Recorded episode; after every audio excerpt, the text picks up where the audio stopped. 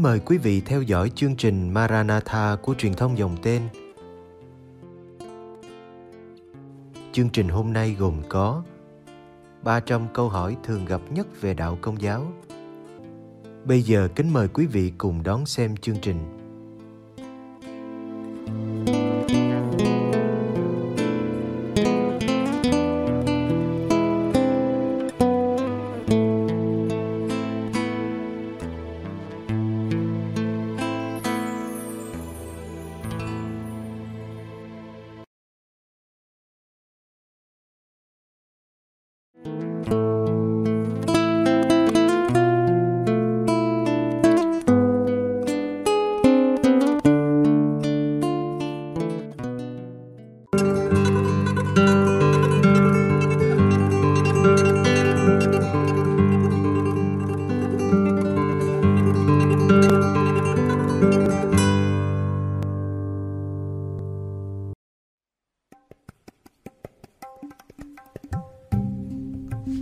Câu hỏi 180 Tại sao kinh lạy cha của công giáo lại ngắn hơn?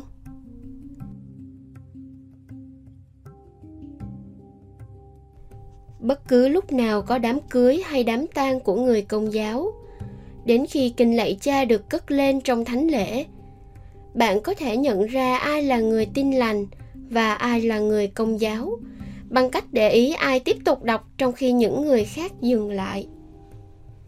Bản kinh lạy cha của người công giáo ngắn hơn tin lành.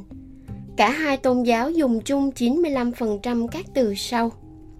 Lạy cha chúng con ở trên trời. Chúng con nguyện danh cha cả sáng. Nước cha trị đến, ý cha thể hiện dưới đất cũng như trên trời. Xin cho chúng con hôm nay lương thực hàng ngày và tha nợ chúng con như chúng con cũng tha kẻ có nợ chúng con xin chớ để chúng con xa trước cám dỗ, nhưng cứu chúng con cho khỏi sự dữ. Tới đây, bản công giáo kết thúc.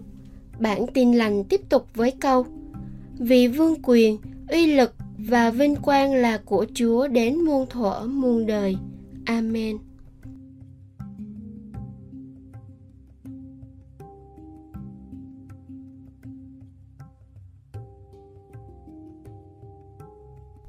Vấn đề gì đây?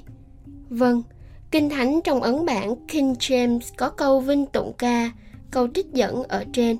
Trong phần cuối của Kinh Lạy Cha ở Matthew chương 6, câu 9 đến câu 13. Nhưng các ấn bản tiếng Anh khác và cả bản Hy Lạp gốc cũng như bản Latin của Thánh Geronimo 400 sau công nguyên không có câu này. Trong ấn bản Revised Standard và ấn bản New International – cũng như các ấn bản kinh thánh công giáo New American, Jerusalem Bible và Douay Rheims cũng không có câu vinh tụng ca nêu trên. Các học giả suy đoán rằng các tu sĩ đã sao chép bản văn lúc đêm khuya khi đang mệt mỏi và chuyện này thường xảy ra với công việc sao chép của con người. Nếu mệt mỏi, tâm trí của người ấy quay về với những gì quen thuộc. Vì câu vinh tụng ca ấy là một phần của thánh lễ vì vương quyền, uy lực và vinh quang là của Chúa đến muôn đời. Được đọc ngay sau kinh lạy cha, nên có lẽ người sao chép cứ tiếp tục viết xuống mà không suy nghĩ về nó. Luca chương 11 câu 2 đến câu 4 trình bày một phiên bản khác so với phiên bản của Matthew. Lạy cha, xin làm cho danh thánh cha vinh hiển. Triều đại cha mau đến, Xin cha cho chúng con ngày nào có lương thực ngày ấy. Xin tha tội cho chúng con, vì chính chúng con cũng tha cho mọi người mắc lỗi với chúng con. Xin đừng để chúng con xa trước cám dỗ.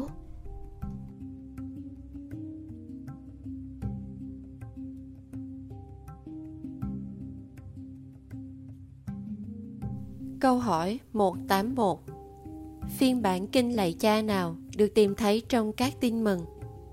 Nhiều người không nhận ra có hai kinh lạy cha khác nhau trong kinh thánh. Tin mừng Matthew chương 6 từ câu 9 đến câu 13 và tin mừng Luca chương 11 từ câu 2 đến câu 4 đều ghi lại lời cầu nguyện của Chúa Giêsu, nhưng hai bản sử dụng từ ngữ có chút ít khác nhau. Có thể hai thánh sử đã nghe lời cầu nguyện này cách khác biệt nhau. Phải chăng một vị đúng, còn vị kia sai? Hay cả hai đều không được linh ứng và có thể sai lầm? Thật vậy, có hai bản tám mối phúc thật khác nhau theo tin mừng Matthew và Luca. Luca chương 6 từ câu 17 đến câu 26 có thêm một loạt các khốn cho, sâu, phúc cho mà Matthew không có. Matthew chương 5 từ câu 1 đến câu 12 thuật lại bài giảng được Chúa Giêsu công bố trên núi, từ đó mới có tên bài giảng trên núi. Thế nhưng, Luca cho biết bối cảnh của bài giảng là đồng bằng. Ai đúng? Matthew là tông đồ từ ban đầu và ngài có mặt khi bài giảng được công bố. Luca không phải là tông đồ nhưng là một môn đệ. Có 12 tông đồ và 72 môn đệ. Liệu trí nhớ của họ có khác nhau chăng?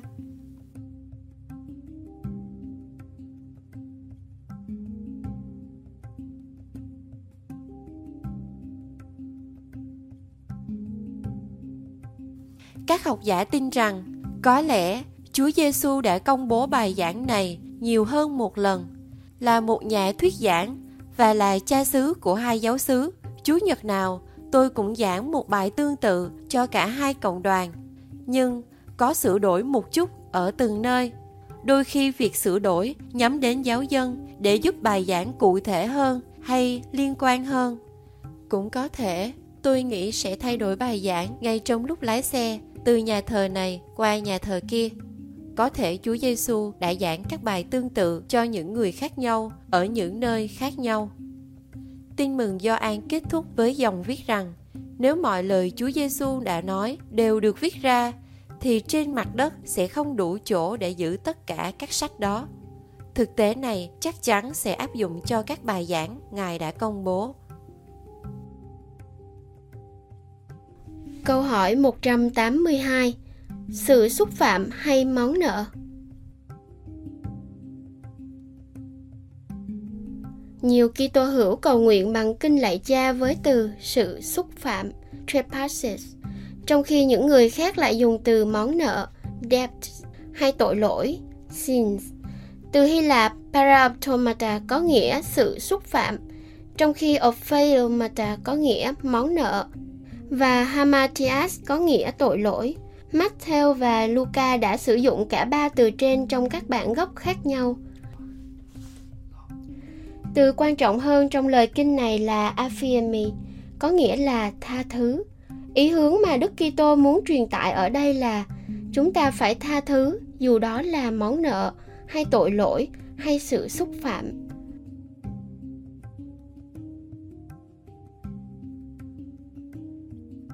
Một trong những lý do sự xúc phạm từ rất lâu đã được đa số người dùng là vì tha một món nợ.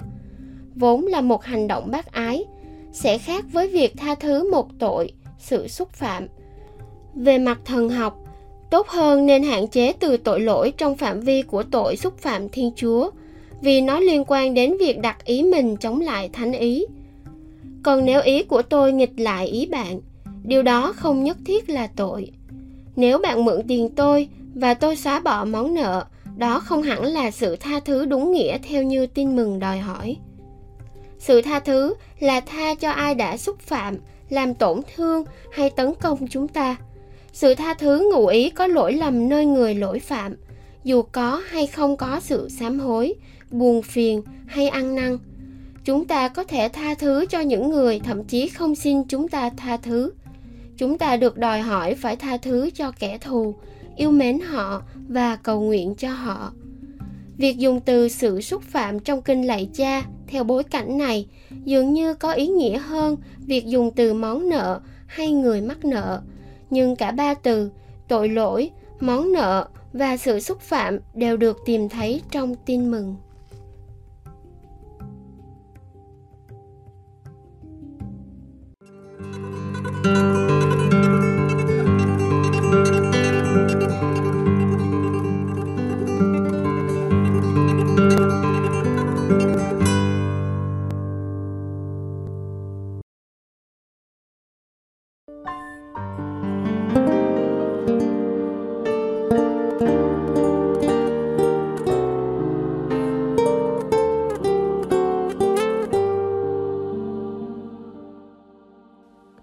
Cảm ơn quý vị đã theo dõi chương trình. Kính chúc quý vị một đêm an lành trong vòng tay yêu thương của Chúa Giêsu và mẹ Maria.